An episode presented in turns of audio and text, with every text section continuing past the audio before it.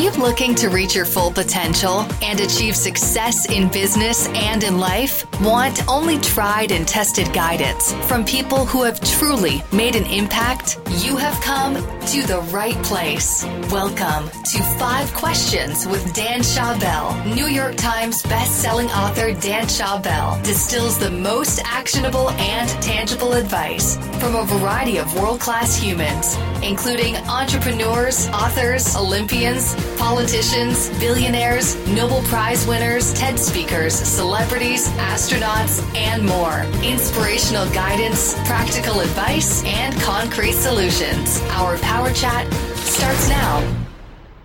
Welcome to the 40th episode of Five Questions with Dan Schawbel. As your host, my goal is to create the best advice from the world's smartest and most interesting people by asking them just five questions. My guest today is singer, songwriter, poet, and producer Mike Posner. Born in Detroit, Michigan, Mike's father was a criminal defense lawyer and his sister is a civil rights attorney. While many people follow in their family's footsteps, he had a completely different career trajectory in the music business. While attending Duke University in 2008, he produced his hometown friend Big Sean's first mixtape. During his junior year, he followed up with his own mixtape, which led him to signing with J Records. Mike got his next big break after releasing his debut album, 31 Minutes to Take Off, when his first single, Cooler Than Me, reached number 6 on the US Billboard Hot 100 list. Despite his newfound celebrity and financial success, he wasn't comfortable in the spotlight and struggled with depression. In 2015, he released his next single, I Took a Pill in Ibiza, which was later mixed by SeeB, gathering over 3 billion streams on Spotify globally. In 2017, he lost his father, who had battled with cancer, and performed at his funeral to commemorate his life and their relationship. More recently, on April 15th, he started his Walk Across America, a 2,800 mile journey from New Jersey to California in order to get back to nature, meet a variety of people, and promote his new album, A Real Good Kid. In this episode, Mike and I have a conversation while he's in Gilberton, Pennsylvania. You can literally hear the nature in the background as he delves into deep thoughts that will make you rethink how you live your life. How has your journey walking across America impacted your life? Expanded it, and my heart is more open, and I just feel like I've seen more than I saw before. Can you explain that? It's really easy to believe that, you know, um, other people's lives are basically some version of your life. You know, after you spend X amount of years living in one place, you know, hanging around the same people, doing the same things, um, you start to view other people through the lens that your life has created for you. Yeah, there's a tendency to think, um, yeah, this person in West Virginia, their life is a little bit different, but it's like one or two clicks away from mine. And I sort of get what their life experience is about. But after, you know, walking through these places, you really don't. And, uh, and lives are, uh, are very different than mine and my friends in a sort of inexplicable way. And uh, it, it's it's cool to walk through these towns that I just never would have ever gone. No one would ever recommend to me, you know, uh, walk through or drive through Gilberton, PA you know just no one will ever say that to me or you in your life i guess unless you listen to this podcast. And you know that was one of the deepest experiences i had on the walk was walking through this tiny town that had once boomed and is now sort of depressed by um, the fall of the coal industry you know?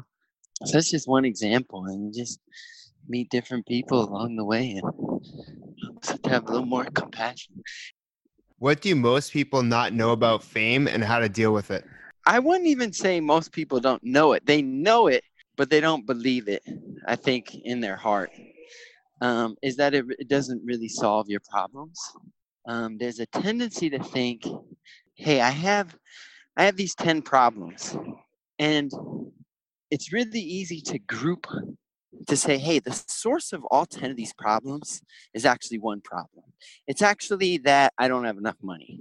And once I get enough money, all 10 of these will go away. Or some people, you know, it's kind of like, what's your flavor? Some people do that with fame. It's like, um, hey, I have 10 problems. And if I get more well known, they'll all be solved. So it's falsely assuming that fame is the root problem of all my other problems. And for anyone that's ever attained fame or ever made money, they quickly find out that not having enough money or not having enough fame was not a root problem. It was simply one of the 10 problems, or maybe the 11th problem. And you solve that one, and it did not fix the other ones. And now you're left with an overwhelming sense of disillusionment because, hey, this uh, the strategy I had, which was to become really successful or to um, become really famous or to make money that was going to solve my whole life, it didn't work. And I don't know what will work. And so this is a, a really scary moment. And this is a moment I had at, thankfully, at age 23 or 24. Um, I think a lot of people experience it as the cliche midlife crisis.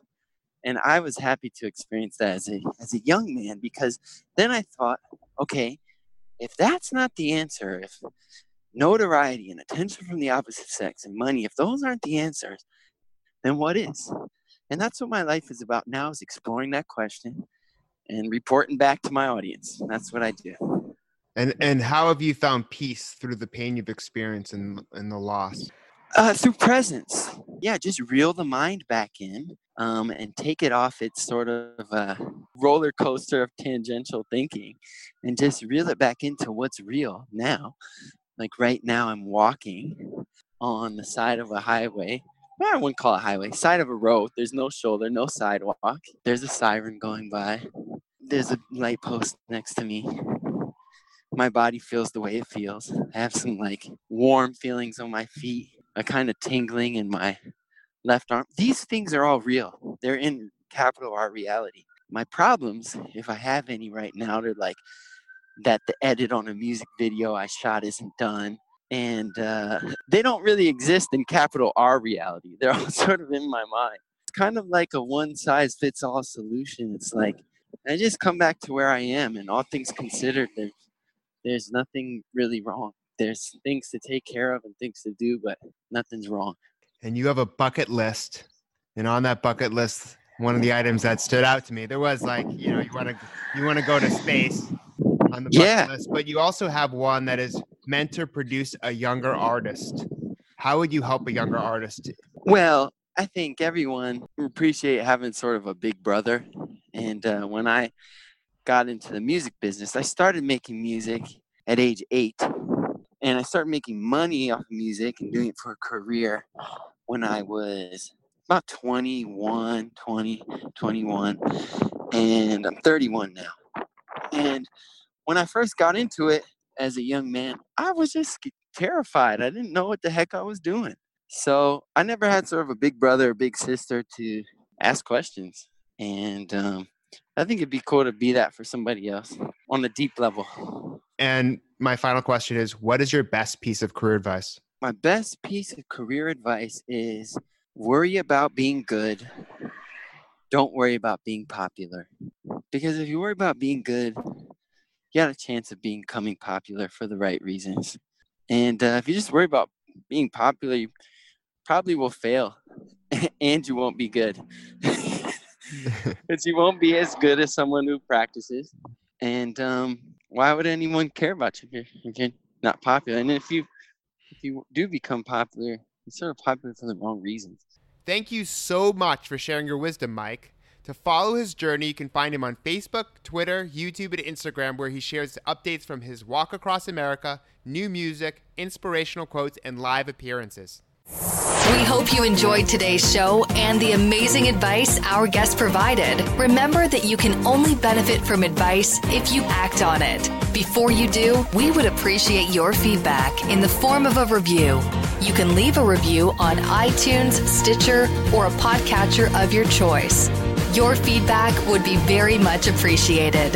Head over to danschawbel.com slash review now.